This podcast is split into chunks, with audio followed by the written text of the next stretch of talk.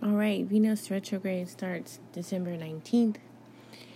So, whatever happened November 18th will probably be a repeating theme for Venus retrograde. For Aries, this could be delays at work.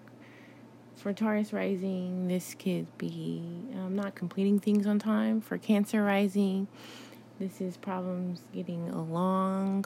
For Leo, this could be legal situations. For Virgo rising, this could be delays with surgery. For Libra rising, this could be delays with real estate. For Scorpio rising, this could be delays with travel or communication. For Sagittarius rising, this could be money coming in slow. For Pisces rising, you don't want to hang out. For Capricorn rising, this could be just doing a lot of hard work. For Aquarius rising, this could be problems traveling abroad.